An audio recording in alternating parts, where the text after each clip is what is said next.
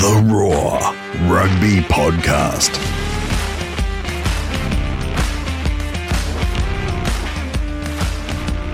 Hello and welcome to episode 43 of the Roar Rugby Podcast. I'm Brett McKay. The Wallabies Autumn Nation Series rolls into Italy this week, and it's the decider of the Women's Rugby World Cup. And your place for this rugby discussion is the roar.com.au, Australia's biggest sporting debate.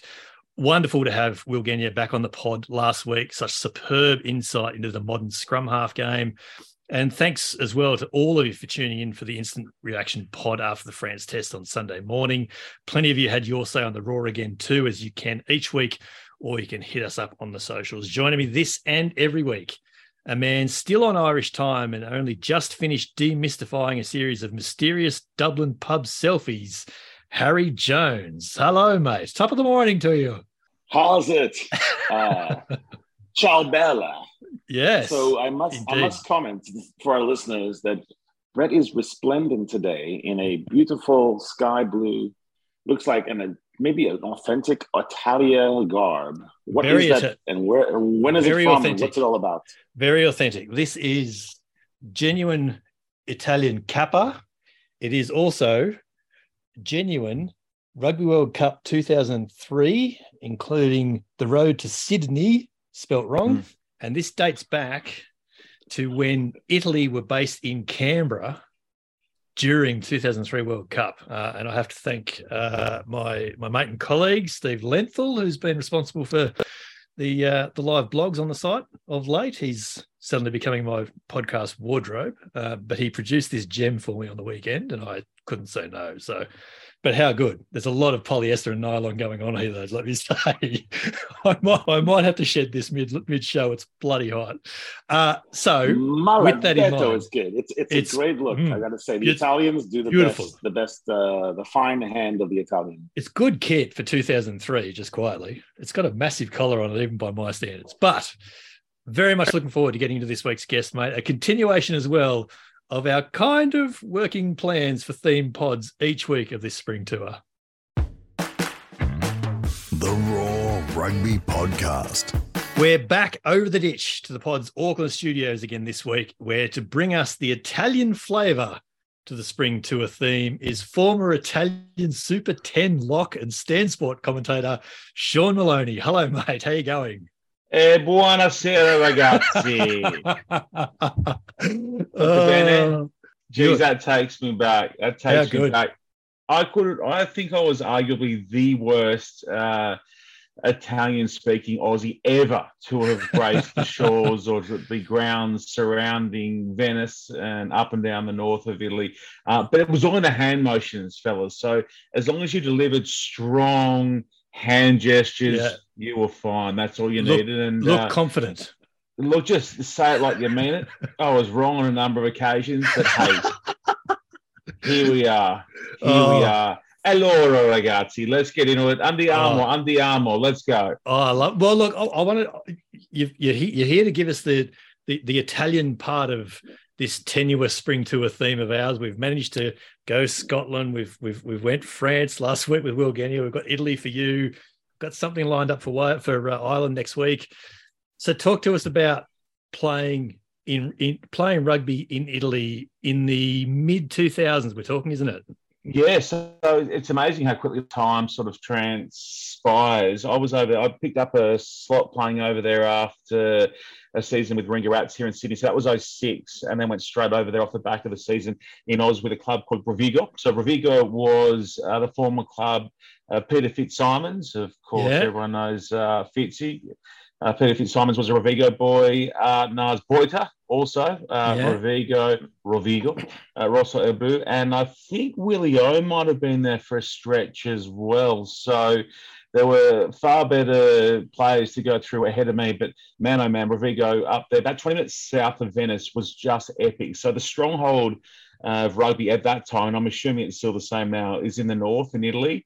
Uh, our big derby games were against uh, Padova or Padua, which you Yep. guys would have seen as the host venue for a number of Wallabies tests Yep. over the years. So that was the big uh, the matchup, and uh, man, it was just the best. I mean, what an experience! So good. yeah and and life lessons every day i can imagine so this is we are actually talking professional life. Well, like, this isn't like paper bags of cash, is it? This is genuine. At this well, point. yeah. I mean, we got paid, but I don't know how legit it was. Like you had to, you had to go there at the end of each month, and you get handed your check in an envelope by the club president, and you'd have to. It was like uh, I just watched it the other day, the episode of. Uh, of Seinfeld, the Soup Nazi episode, where you go in and you like, you, and you shift along.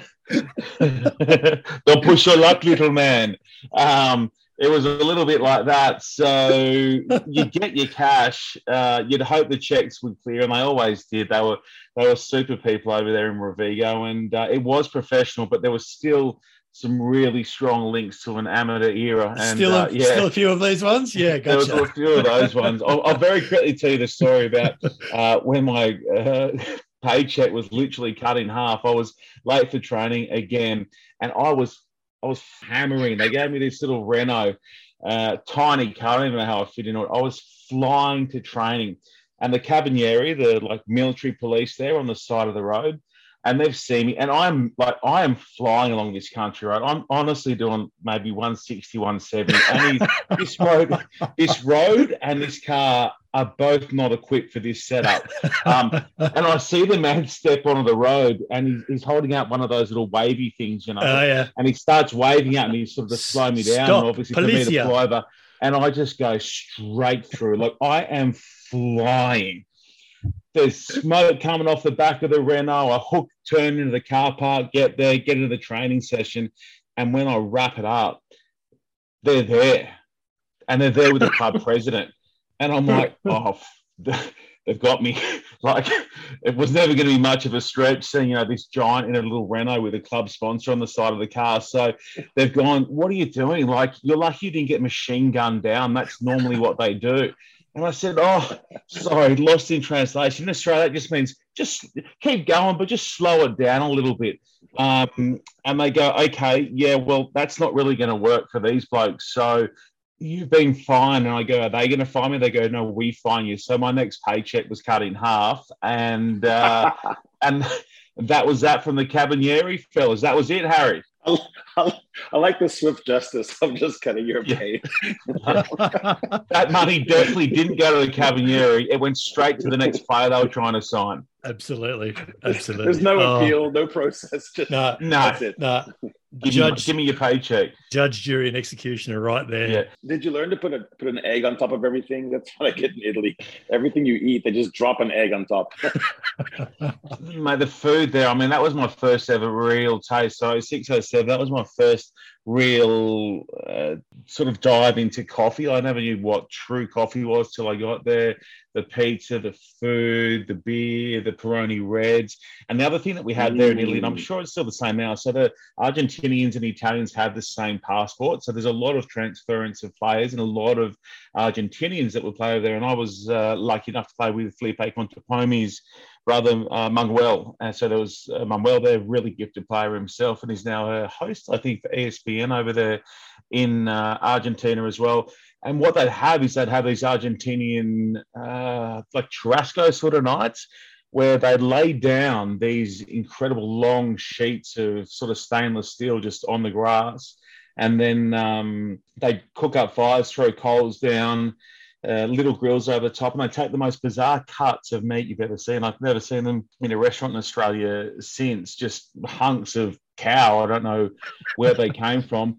And they would just throw like salt on top of salt on top of salt and then grill them for ages. And it was just incredible. Mm. So that fusion of South America, Italy, and the rest of it was like just the best. It was it was wonderful over there. I'm ready, I'm ready to eat right now. Yeah, I'm yeah. so bloody hungry now. All of a sudden, I know what they're doing. Oh yeah, so hungry, so hungry. Well, we start in the same place each week, mate. You know, you know how we how we do this. Um, it's another busy weekend of rugby.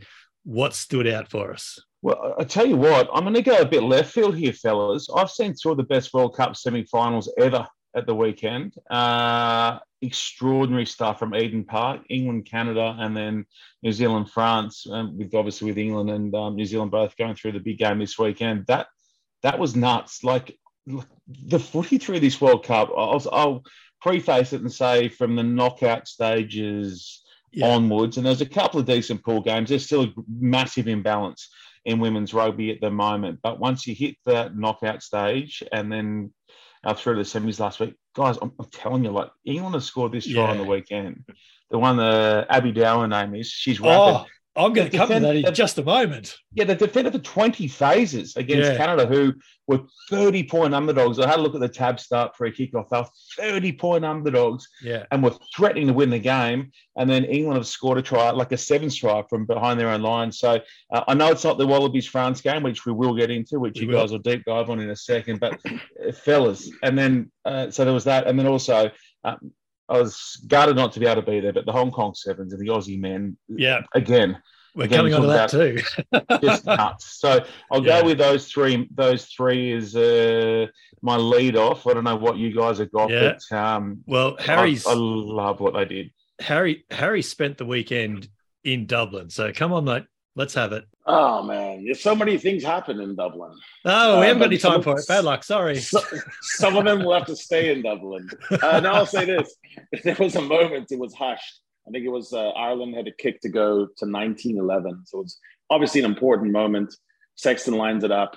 He spends two, maybe three minutes thinking about it, tossing some grass in the air, contemplating life, and obviously ticking the clock, uh, the clock down. And Just remind me who was on the sidelines again? Who wasn't wasn't a certain Mathieu Raynal on the sidelines? Yeah, he was. So, Oh. so there's this oh. complete Oh. hush, complete hush in the Aviva, which is a special moment. We have 51,000 plus people completely hushed. And one lone South African guy stands up and just in a clear voice says, Kick the ball, you do us. And I swear to you, Johnny Sexton heard it because he makes the kick and does a little wink and runs away. oh, that's Classic. fantastic. I love it. That's fantastic. Well, I'm just going to play two clips for mine. Two of the absolute tries of the year within 18 hours of each other. First, Abby Dow's, as you just mentioned, Sean, straight into Lalakai Foketi's try um, against France. Canada blink first, and England will run it from behind their own try line. And there's room as well. Tied bodies in the backfield. Away they come, England. McDonald through the middle. And it's on across to the right. The race is on for the line. England from behind their own try line. Don't tell me they're taking it. They can't. They won't. They will. Incredible. Mind blowing at Eden Park. How about that? Now DuPont looks over the top and Foley taps it back to Ikitau, who does beautifully. Campbell and Holloway, and now giving it to the speedster Wright, who runs it out for the 22. Wright back inside to Campbell, looking for a try Two for to Foketi. Foketi is going to score an incredible try. End to end, the Wallabies go in under the posts. What a Wallaby try! That line of yours, Sean, they they can't, they won't, they will. I mean, just absolutely incredible. That try of, of Abby Dow's, just incredible. You know, so what I was trying to build there was like it was so like it was so fucking ridiculous. Like seriously, like I've never and I've seen some games and I've been in some different corners of the world and to be at Eden Park and watch your team, as I said, defend that period of time and then spin it the way they did, the passing, the pace, like it was it was so good. And then uh, uh Swaney's called that France try as well. I know we were talking about it before you hit record, but uh, HJ, like, ha- like how good was some of those touches? Yeah. Again, like five and ten from their line.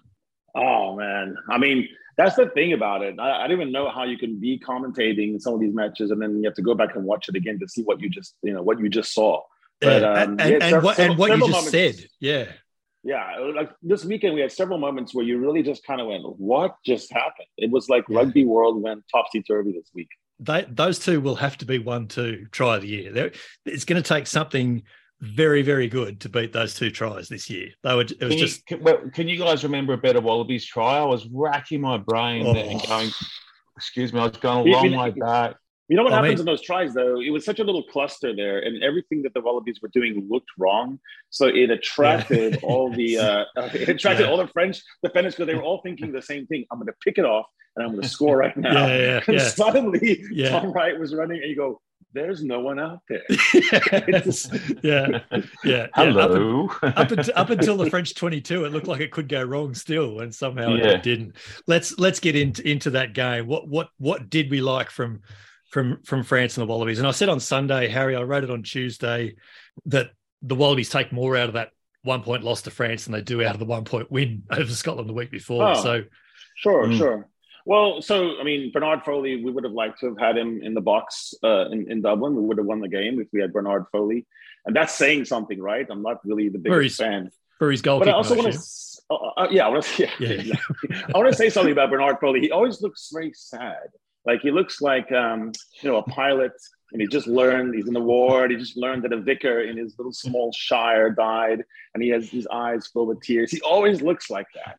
And I think uh, this is what lures people into a false sense of complacency. Like, I'm going to smash that little boy. And he's just crying his way to wonderful rugby.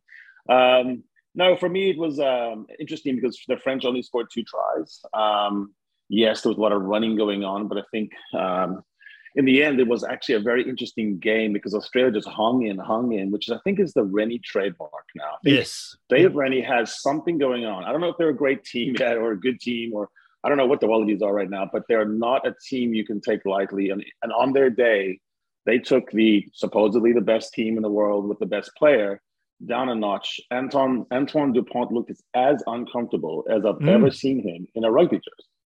And you cannot just say that's a, a bad day by Dupont. They put him in that bad day. Nick White was unbelievably niggly and interesting and magnificent with his uh, with the chirp, with the, the positioning. He had very good positioning around the rock and around the scrum. And it really was interesting to see Antoine Dupont almost scratch his head at some point Mm. and say, "How am how is he on top? He, I'm wearing him like a cheap Mm. suit." Uh, That- I'd love to hear what, what you thought about that, Sean. About how how did Nick White bother Dupont, who has been unbothered? Let's just be honest, for two years, no one's bothered him. Mm. I uh, guess they kind of set that trend early on, didn't they? He he hustled him around the corner with one of those really Yeah. involvements. I just can't First- remember if it was off the ruck or the scrum. Was it First Like, first scrum of the game, maybe? Yes, he was, and he was in Yeah. him. He was around the corner, slapping and um, batting away at him. So he he was terrific. And as you rightly touch on, Age Shea's one of the best players in the world. And uh, if you can sort of nip that, then that restricts a lot of what they do out wide. So there was that. Uh, super impressed with Nick Frost, who I Oh, think yeah. he continues on that same trajectory, has the makeup to be one of like a, a really impressive top line Yeah. uh, international second row for a long, long while to come. He was. Bobby Valetini, apart from the kicking, he was every carry, every single carry, he was whacking blokes. Yeah. Every time he checked guys, he was sitting them down. So I thought those two were really good. Loving Jock Campbell at the back and Bernard Foley, as you touch on, um, Harry, I don't understand why he was taken off at the back end. I would have left a Mm. man with his experience on the field. It's still a relatively, you know, inexperienced grouping. Jake had just come on, and and I just I just would have left him out there. You know, Yeah. like I appreciate that Hodgie adds a long range kicking threat, but maybe take Jock off and put. Hodgie on at 50. I just would have left. Uh, I would have, it's easy in hindsight, but I just think Bernard Foley needed to be on there for the back Yeah. end just for his experience and calmness alone. Harry, you, you've touched on it, and and I'll be interested to see what you both think. Is are we not giving, or are the Wallabies not getting enough credit for putting France under as much pressure as they did? So this is, and I- again, I wrote, wrote it on Tuesday. The Wallabies still missed 28 tackles. They still conceded nine or 10 turnovers. They still lost, like they'd lost eight breakdown pilfers, yet they nearly beat France at the Stade de France in Paris, where they haven't lost since March 20, last year. Mm. No, no, it's really important. You know, what, what was all the lead up? I mean, for for months It was- we've heard that the It was how much the France going to win by? the most physical team. They said, and for the Wallabies, like they just think we just played the Springboks twice. I mean, this was not as physical as that. Then the lead up was the, the best player in the world, superlatives, uh, Alldritt, who is amazing, by the way, Mm. and Dupont. But so the Wallabies have just played the All Blacks. Do they have some people that are superlative? Yes, they do. So I think the Wallabies came in battle hardened and the French came in undercooked. The French have been playing, I'm sorry, but they have not been playing incredible teams and Yeah. winning the sort of like the accolades they have.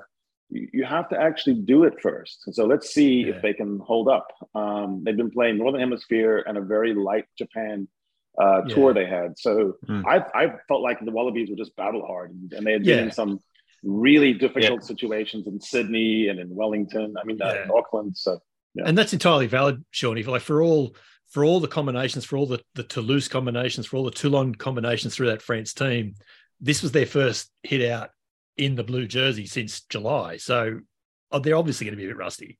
We're just going to lead on that exact point. We saw Wales uh, get smoked. Obviously, a lot of ring rust there. Ireland won H, as you know, as you were there. Sideline drinking 12 Guinnesses to get in and around, but they weren't Yeah. at their imperial world best Yeah. uh, form according to the rankings.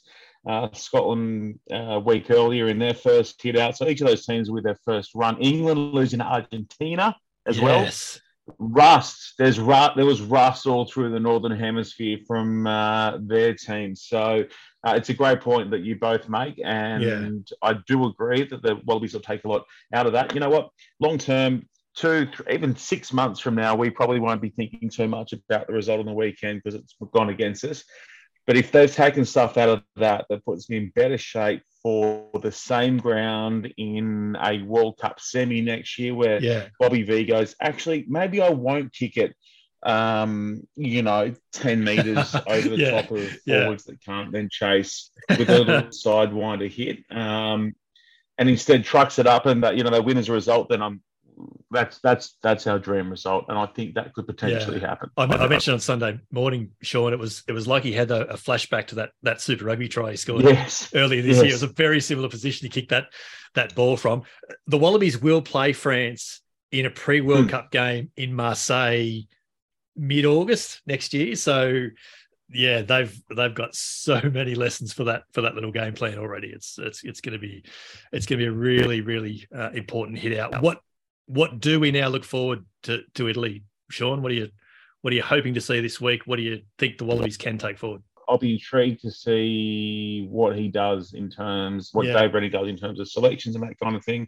We, we know Jake Gordon starting, mate. Sorry. Um, we know that Allan Alaalatoa, Tom Banks are available for selection again. Um, but we've also got seven guys who haven't played a match, haven't played a minute on tour yet. So we'd want to see some of them. And you were, you were saying you, you want to see a, you want to see a good a good winning result. Yeah, yeah, it's got to be double digits because uh, Italy didn't have a hit out last week, did they? So they're going to encounter They- some of those same issues. They Didn't they? did. They did. They actually beat. They had Samoa. a big Did win, say- big win over Samoa. Yeah. yeah, Okay, gotcha. And the danger man, the danger man for Italy is Paolo Garbisi, uh, Hmm. number ten. He's actually a very good number ten. I think he was in uh, several teams of the week um, for his display.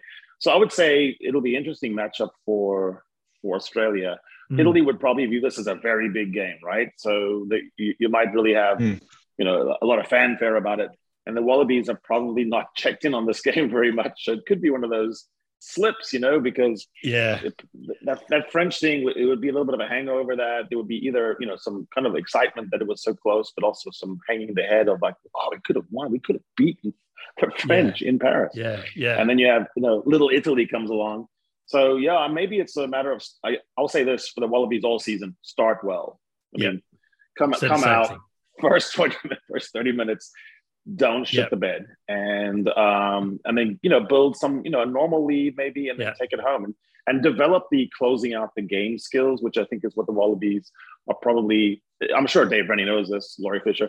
How do you take a game in the final 10, 5, two minutes and just almost play Mm. that in practice? Like, let's play, let's pretend it's two minutes Yeah. to go. What Let's do we pre- do? Let's pretend it's the 83rd minute. Let's pretend it's the 84th Yeah. minute. How do we shut this Yeah. game down Yeah. when we don't have the ball? Yeah. Yeah. Yeah. Simple old game, rugby, Sean. Yeah, and maybe maybe don't you know try and run it with no one in the midfield 30 hmm. seconds before half time and then Yeah. Oh, concede Yeah. a try. Yeah. Yeah. So Oh, don't throw, that throw a was- pass oh, behind that, anyone. That drove me crazy. The whole bar in Dublin erupted Uh, with like, no. Uh. yeah. like yeah, no, no. Yeah. as much as I'm almost um, sick of hearing about your trip to Dublin, Harry, do you want to do we do we need to touch on Ireland, South Africa a, a little bit more? It's um, Johnny Sexton certainly looked like he was uh, what's the way uh, taking a few liberties with the shot clock at goal, letting that go. hey, he's a maestro. He's 38. He's, he's entitled to take a have a tea on the way to kicking. I, I was expecting the guy to come on and bring the tea and a, uh, bring on the tea and some tea. and a biscuit. so Sexton's the kind of guy where you, you watch a game live. One thing that's that's a joy is to actually see ball flight. For for example, like I, I could recognize a ball kicked by Johnny Sexton just from watching the ball. He has an end on end, end over end, backspin to it, and he never goes for the full kick. He's always doing kind of a three quarters. You know, yeah. he's got a great kick on him. So that was fun to watch. I mean, and he's, look in general timing. His timing is so crisp. There's a real so good to the ball, isn't but, there? um, you know, and also when you're there, you see how much he organizes the backline all the time. They talk a lot. The Irish are the most talkative team in world rugby. They are. It's almost like in the Women's World Cup, you can hear a lot of talking. I don't know exactly why, but in the Irish play like that too. They're always talking to each other and they're always connected. They drill like that. Um, the Irish have been scoring a lot of points and lots of tries. So it's been a long time since they were held to only two tries. They only they had a lot less meters than than the Boks um, on the same number of runs. They kicked more. Uh, they looked uncomfortable as well. You know, you looked at the heat chart of plays to the right, 14 from um, Murray and tw- and uh, 12 by um, Jamison Gibson Parker. They went nowhere. They went mm. nowhere up Mapimpi's side. They did try Kurt Lee Arendse on the right, and that's the two tries that got scored. But they were also very scrappy tries. I mean, a lot of things had to go right. A ball kicked out of the ruck, uh, which possibly was illegally, and then you know it's almost out of yeah. bounds, and, and they come back around. So I do think that Ireland would say, "Wow, we're less than 20 at home. That probably wasn't great." That's a Pool B preview of how the Boks can play, but probably the Boks will bring a kicker next time. Um, you know, the Springboks have had Naas Botha and Morné Steyn criticized for having just a specialist kicker. And we rock up there, and literally, unless the ball was 14 meters right in front, there was never going to be a kick. Uh, we were all begging in the stands, could we just, you know, Rassie, put me on, I can make that kick. but it was, it was embarrassing to be in the top tier test, and there's no kicker. Um, so I would say 1916 definitely a, the, the score line fit the, the match. So I'm not saying anything about that. Uh, yeah. It's a good win by Ireland, and, and they proved they can take a, a bully team and and survive it. Yeah. But I, I would think that that we, the Boks, would say, okay, we can win that match in a yeah. in a World Cup. Yeah. yeah. You'd reckon they play that again next week? They'd be they'd be confident they can win that. Yeah. It looked like Ireland was hanging on. Like if they'd played five more minutes, it would have been. Would have been trouble. So England, England, Argentina was the other one that stood out for us on the weekend, Sean. And I mean, how's how's Michael Cheika going this year? He's beaten New Zealand, he's beaten Australia, he's beaten England at Twickenham. I mean, finally got one past Eddie Jones. Yeah, good. Yeah, coming off the back of looking after a, a rugby a, league. There's a great image. Uh, yeah, well, and and and I, I've undersold that. All whilst leading Lebanon at the Rugby League World Cup as well. It's it's it's quite incredible. I don't know how he how he operates so busy, so so all the time, and and he, and he has done that for years. But there's a great picture of him post match on the field with the Argentinian players, and we've used the image on the Roar a couple of times already this week, and it's just such a the joy in Czech's face and the warmth from the Los Pumas players toward him for what he's given them to beat England at Twickers is it's just one of the great rugby images of this year already. I wonder how it works out. So obviously Eddie Jones is holding stuff back for the World Cup. He's been yeah. open about the fact that they're not flipping over each and every one of their cards. But if you're going to go the way Argentina are and go, you know what, we're just going to go berserk every week for as long as we can until we get to the World Cup, and then we'll go even more berserk when yeah. we get there. I wonder which of the two has more cut through, or more of a result yeah. at the back end. What do you guys think? Good question. That's well, a good question. I always, yeah. I always thought Cheika was a psychological coach. You know that he he's somewhat bored by the X's and O's, and when you get too deep into the technique, he's like, eh, whatever. I want my guys to run through a wall. So you got like Marcos Kremer, who's a perfect Cheika player, you know, yeah. just just a blunt force of aggro, and he looks like some sort of strange creation in a lab. Um, I think what Cheika is doing is getting them all to believe, and in Czechism, uh, you know, it's like a religion, and you know, it only it only sustains you for about a, two years, three years, and then people sour mm-hmm. on it and they leave they want to get out of the cult. But I mean, right now they look like they're all into it. Uh, what a weird thing too. They only built 36 rucks. How do you build 36 rucks and score 30 points at Twickenham? It's just bizarre. Um, And and what about um and what about because you got the stats there with you, mate? England only made what sixty odd tackles. It was some ridiculously low Yeah. amount of tackles that they had to make.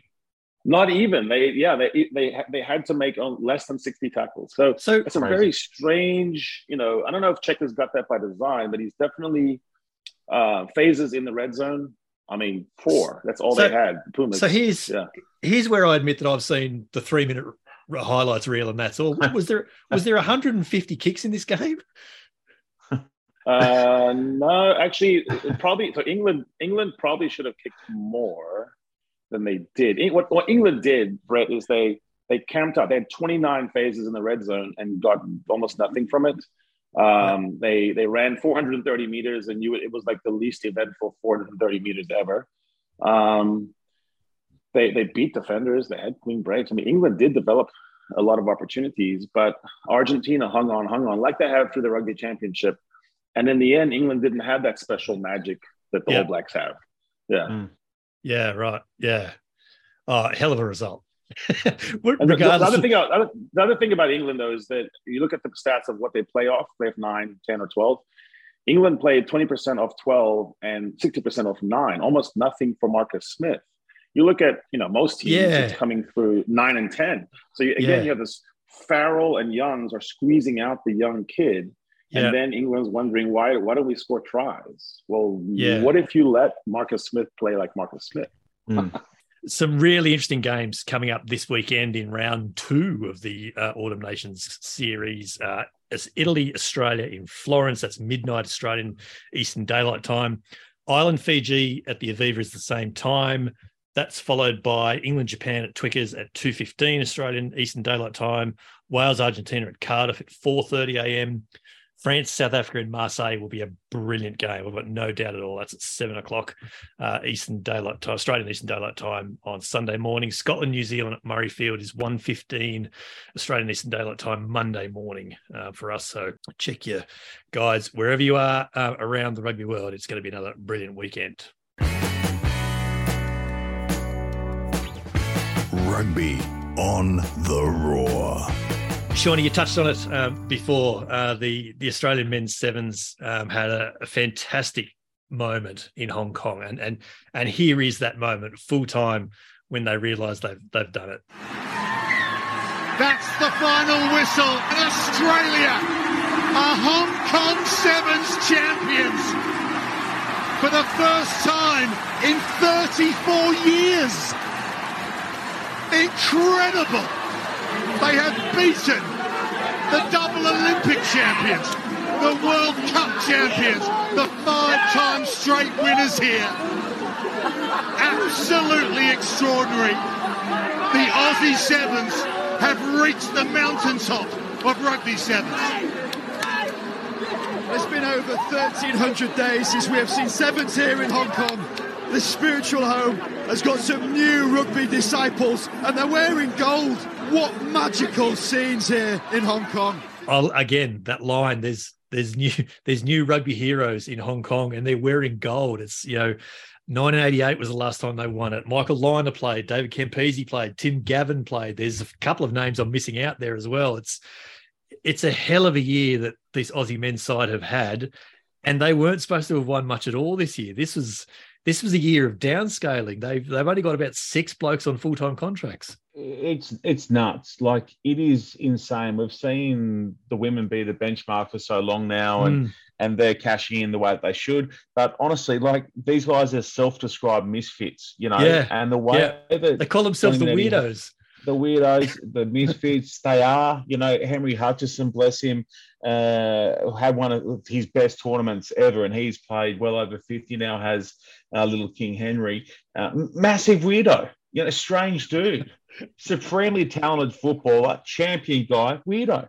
Uh, so to see him getting success alongside Moose and the rest of them, just terrific. Uh, Maurice Longbottom, sublime. To put away Fiji, trailing like they did, uh, Fiji and Hong Kong Sevens, uh, Forrest Gump, peas and carrots, truly like they've Yeah, won, they've won 37 or 38 games well, you need six a week. You need to win six a weekend to go through and win the whole thing. So I think they were six years running. So Yeah. it was nuts. Whatever it was, it was well over 30. They won straight games in Hong Kong, and the Aussies came back from 12 down after coming from behind uh, by plenty against Ireland, and after And winning in extra time. men in extra Yes. time Yeah. against France. It was just, it was make believe rugby, and I'm so Yeah. happy for those guys because they are a supremely uh, gifted and good bunch of blokes. Yeah. and I can't wait to see them next up in Dubai. Uh, uh, Harry, we won't be able to do justice for this, but the Hong Kong Sevens for me has always been a, a bucket list item, just one of those things in rugby you would love to do. And we can have our little say now, and then Sean is going to tell us why it's all of that plus some. I was, I was actually wondering, Shawnee, what's uh, what's it like? What's the difference in commentating sevens and fifteens? Uh, and do you approach it differently? Uh, uh, you know, on on comms. So, so different. because I'll tell you what, I'll tell you what the difference is. Is um, I've never commentated a game of 15s having got home at six in the morning. Uh, like, like I did three days straight in Hong Kong. I can't remember even if I told you guys the last time I was on where I was doing a qualifier game over there in Hong Kong. Like we had these long days. It was Madagascar v Sri Lanka. And I called the wrong teams for a whole half. Like I was saying, oh, Madagascar going in, but it was actually Sri Lanka. So I had my brain had confused the entire outfits, and you know, it took to half time till that got corrected. I've called games that I can't even remember calling them. Uh, that's the difference, mate. I remember most of the 15s games I've commentated. Hong Kong sevens, forget about it. If you can Just survive that yeah. weekend, you can survive anything. Actually, George George Gregan used to always tell me, like the f- first one I went to, Greg's had done it many times with corporate hospital and that sort of stuff. And he said, mate, you're going to ride the dragon this weekend. Be careful. You know, if you put yourself in the right spot, you won't get burnt too bad. He goes, when what flight have you got booked out? And I said, leaving Hong Kong. And I was like, oh, mate, Monday afternoon. He goes, rookie mistake, mate.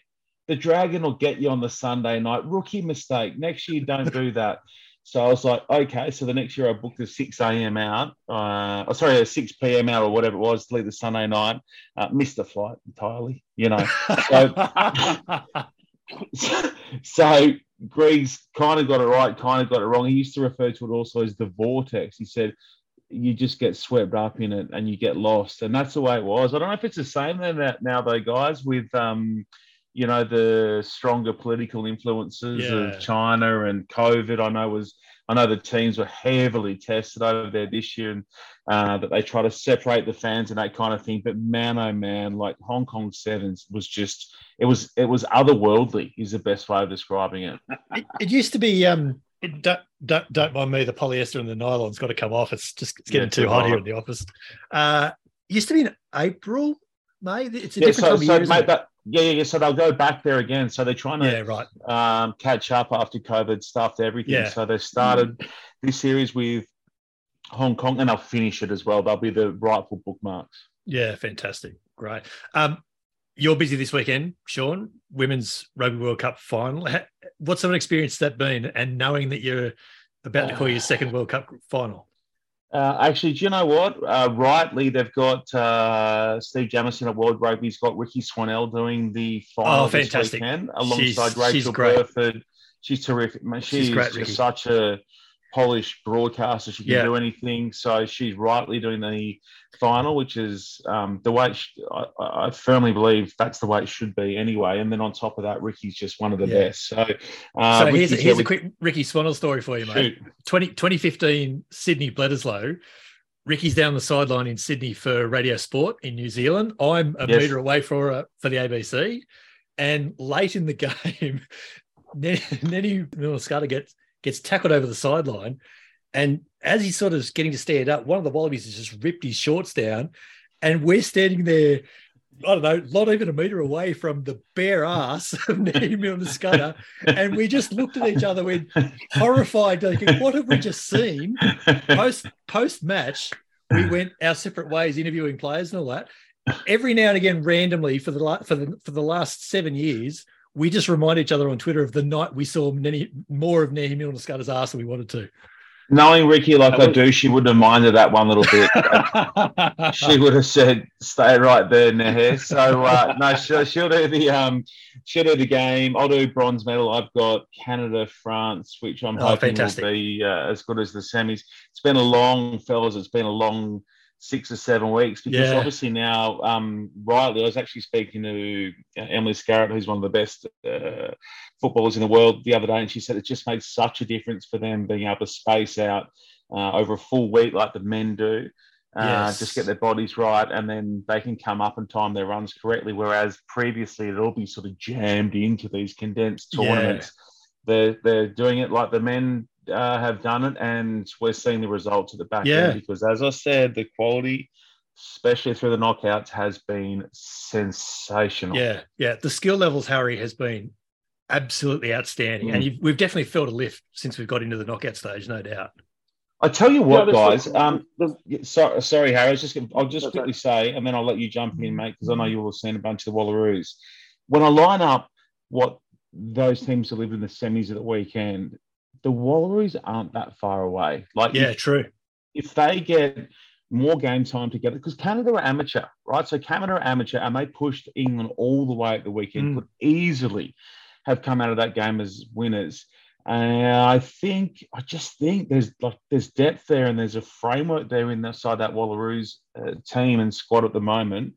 Uh, three years out now, obviously from uh, France 2020, oh, sorry, England 2025 for the Women's World Cup. They could go deep. They Mm. really could. Yeah, I was thinking the same thing, and I think the inroad there is kicking. If if the Wallaroos Yeah, can develop yeah. a bit of a kicking game, I think Yeah. they're right there. I mean, they're already right there. Just their lineout's great, uh, set piece is good. They have some one-on-one players, the Wallaroos do, that are actually just as good as anyone else, maybe Yeah. top five. Some I'm just, great you know, finishes I can- out wide. Yeah, I can Mm. beat beat you in space stuff. Uh, but you know, I do like the fact that the Women's World Cup has the two best teams in the final. I mean, when's the Yeah. when's the last Mm. time you had that in the men's side? It's Yeah, yeah, it's weird true. draw thing. You end up having, you know, one versus three, one versus four all the time. I would love that to have a World Cup where you had, you know, whoever Mm. was generally viewed as one and two. So this is a this is a must watch. Uh, I thought the the cup came alive in the semis because there had not Yeah. been any upsets up to that point, Mm. and suddenly in the semis, any one of those teams could have won on the day. Yeah, So that was it. And and Canada had such a good pack, by the way. The number eight, Oh, Sophie the the Hood, whatever. Yeah. She is such a good player. One of the Mm. best Yeah, players of the Sophie, tournament. Sophie de Goede, she's Yeah. amazing. Uh, Sheen Grace and uh, a bunch of the others are, are really well class. And it's going to be a proper sellout this weekend as well, fellas. I was going to ask you So- that, wasn't it? They're, they're on know track when- for the you sellout. when they oh you know you guys would know very well that you know there's a sellout and there's Yeah. a sellout and Yeah. this weekend this weekend is a sellout it is going to be packed Yeah, Bums, yeah. bums That- in seats. They've, they've actually they've actually sold every seat. It's not just a sellout of the forty thousand seats that we've made available. It's actually that's every right seat. Yeah, um and they had huge rating numbers over here for the semi-final I heard the that. game pulled in more than the Bledisloe so uh, That's it's, huge. It, it's been long, but it's been awesome to be a part of, and that rounds out my uh, World Cup quadrilla. Now there's nothing left to tick: twenties, women's, sevens, and men's. oh, just just go out on top, mate. Dunzo. Yeah, done. Tell tell me, what's it like for you watching the Wallabies these last two weekends um, and and not calling it? And, and what sort of a what sort of a casual viewer are you?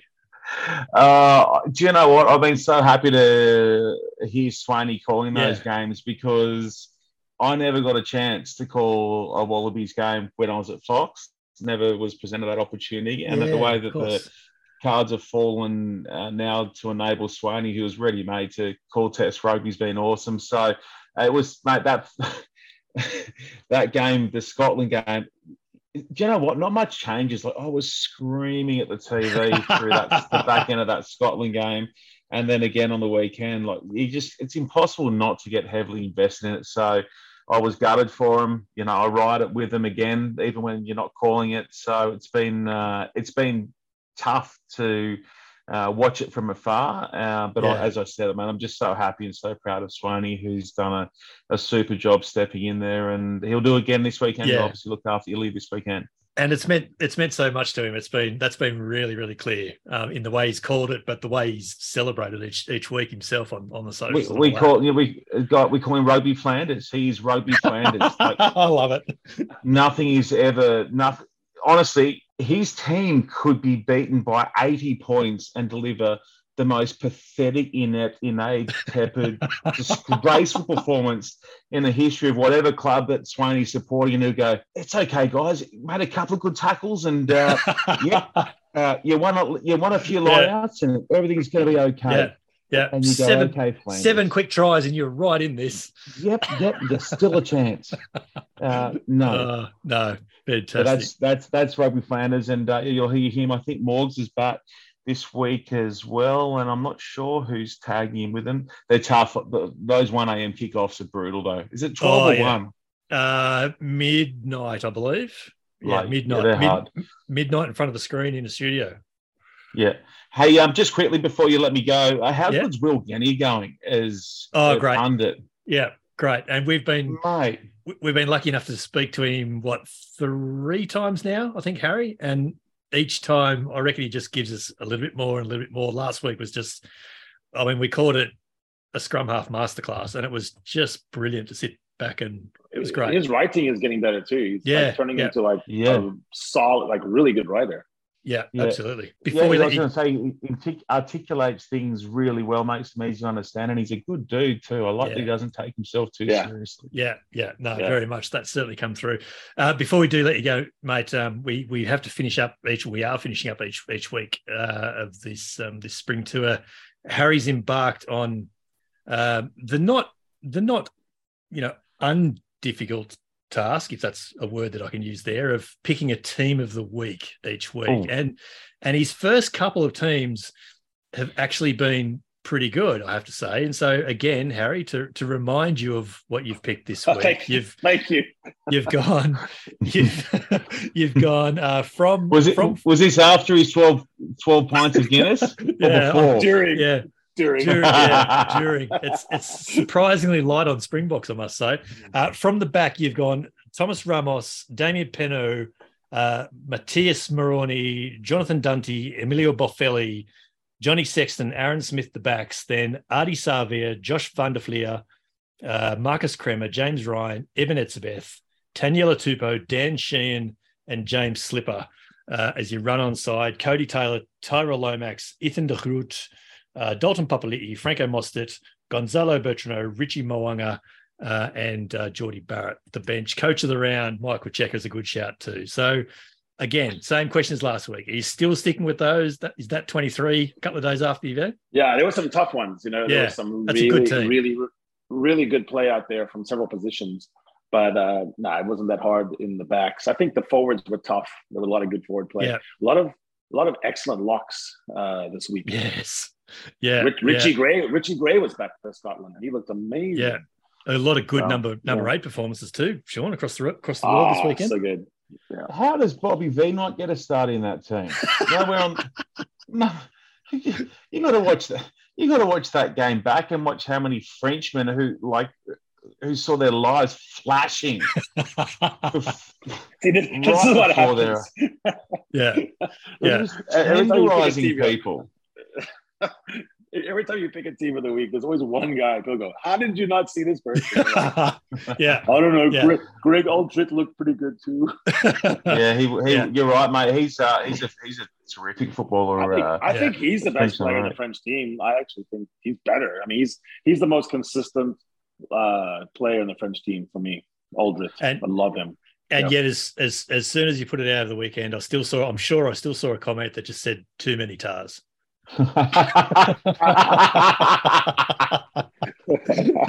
Always.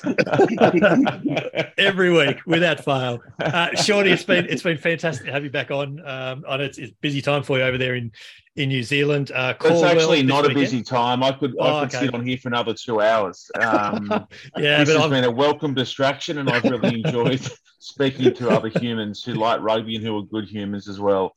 Uh, you, you're, you're too kind, mate. We will definitely have you back on uh, next year when we get back all into the swing of it. Um, call well this weekend, and we'll talk to you again soon. Love you, it boys. Cheers, Shane. The Roar. Harry, fantastic again to uh, to catch up with with Sean Maloney. He's been doing a fantastic job uh, over there in New Zealand during the World Cup, um, and uh, nearly as many red wines during our podcast recording as you had Guinnesses on Sunday morning for the instant reaction. Uh, that boy makes me giggle. He's funny. yeah, yeah, yeah. Can confirm. Well, well worth a night out. Uh, Autumn Nations Series week two. Again, just going over those games. Italy v Australia in Florence. Uh, Ireland v Fiji in Dublin at the same time. Uh, England, Japan following that at Twickenham, followed again by Wales, Argentina, and Cardiff. France v South Africa in Marseille uh, on Sunday morning, our time, is going to be an absolute ripper. That will be a ripper. Uh, and then Scotland, New Zealand uh, at Murrayfield Monday morning, our time. The Women's Rugby World Cup final is Saturday night at Eden Park, uh, 7.30 local time, 5.30 Australian Eastern Daylight Time. The number two seeded New Zealand Black Ferns will face the England Red Roses, the number one seed. And you're right, mate. It is great to have one v two in a World Cup final. Yeah, there's got to be a way to do that better than our I don't know our draw that's two or three years before the cup is silly. I've studied this actually and heard all the excuses, but there's no real reason for it. I mean, Yeah. the World Cup and the soccer World Cup, which has a lot more fans to move around, uh, does it easily six months Yeah. before, Uh, and you I- can still make travel plans. It's fine. Yeah, I, I don't. I, this debate has been had for as long as World Cup's been going, I'm sure, but you surely don't need to finalise pools two years out. That's No. that's crazy. That makes no sense. Uh, a little bit of news on the signing front, mate. Dan Biggar, Welsh international and captain, will join Toulon after the Autumn Nations Series, with Northampton issuing a statement last week advising he was leaving with immediate effect. Um, and a little bit of talk as well that um, Japanese boom back rower Kazuki Himeno has been linked to Toulouse post Rugby World Cup as well, which would be a fantastic pickup, wouldn't it? What a player! Yeah. Yeah. Uh, Ireland have been dealt a bit of a blow with news that veteran scrum half Conor Murray has been ruled out of the rest of the series with a groin injury, was forced from the field in the first half of what was his 100th cap, the, the 1916 win over South Africa, as we've mentioned. Johnny Sexton, uh, Tadhg Furlong, Robbie Henshaw, Stu McCloskey uh, still battling niggles, but haven't been completely ruled out of facing Fiji this weekend. Finn Russell has been called up to Scotland's rugby squad as an injury replacement ahead of Sunday's match against New Zealand. Uh, a bit of a reprieve for the Mercurial 5'8 and maybe a bit of an admission of I might have got that one wrong from Gregor Townsend. I think, but, but it seems like Tooney wants to say, wants to make sure everyone knows who's boss, and so he's like Yeah. teaching Finn a lesson. That's sort of you know the headmaster thing. You know, Yeah. I'll teach you who's a boss here. Yeah. I, I'm not there. I'm not here for that. They, Finn should have played all these matches. Russell's been summoned after uh, Adam Hastings uh, picked up a head injury during their win over Fiji last weekend. France have called up 15 extra players. They were already running a squad of 42, 15 extra players ahead of the Boks on, on Saturday, eight of them uncapped. Oh, 15 players on top of 42. That's absurd. It really like, matters to them, though. It's I mean, nearly obviously, full teams. these these matches really matter, and uh, it, it makes sense to me now. It's a year from the World Cup. It's in Yep. their uh, home at country. home. Yes. They Yeah. need to make a statement, and I think you know the Boks are not going to spot, not supposed to win in Marseille, but what, what if they did? That would send a lot of Yeah. earthquakes to the French Yeah. rugby. So I think they're they're approaching this like a like a preview of a Yeah. semifinal, quarterfinal. Yeah. And and we touched on it on Sunday morning. Imagine had Australia have won last week. Imagine what the Boks would be in for this week. Oh, that would be something.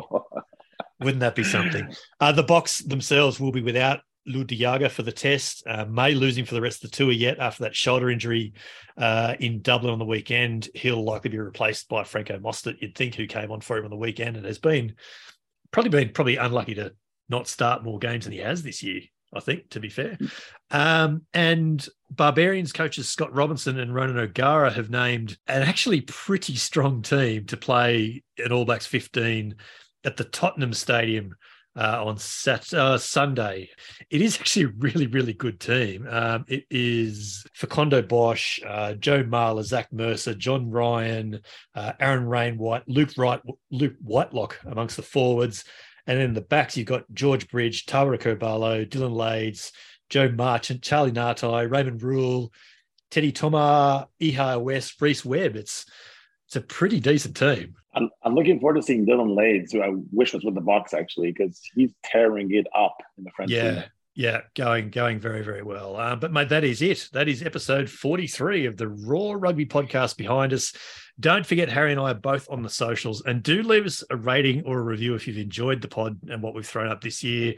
Another couple of five star ratings this week. The Boffins again tell us it all helps everything. And a shout out to Hugh96, who you can catch on Twitter and who has been cu- giving some outstanding coverage of the Women's World Cup and the, the Sevens World Series on the Roar through the year. And he simply said, under a five star review, always a good listen. Realize there is a lot I don't know about rugby despite watching it for a long, long time, which I don't know, Hugh, if you're learning things from us, that's maybe speaks more about you than it does about us. Uh, we are again, in terms of rankings, we are again the number one rugby podcast in Australia yet again, and we thank you all for it.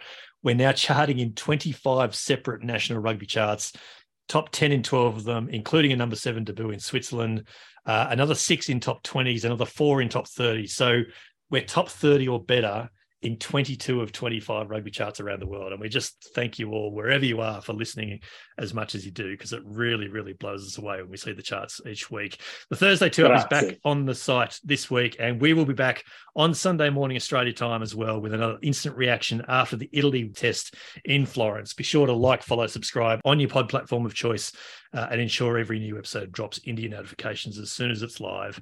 It's the Roar Rugby Podcast with me, Brett McKay, and Harry Jones every week on the roar.com.au, Australia's biggest sporting debate, the home of all your favourite international rugby analysis, opinions, and conversations. Thanks for listening. We'll be back in your ears next week.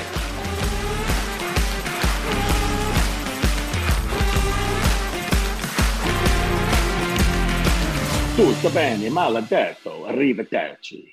Ciao, Bella.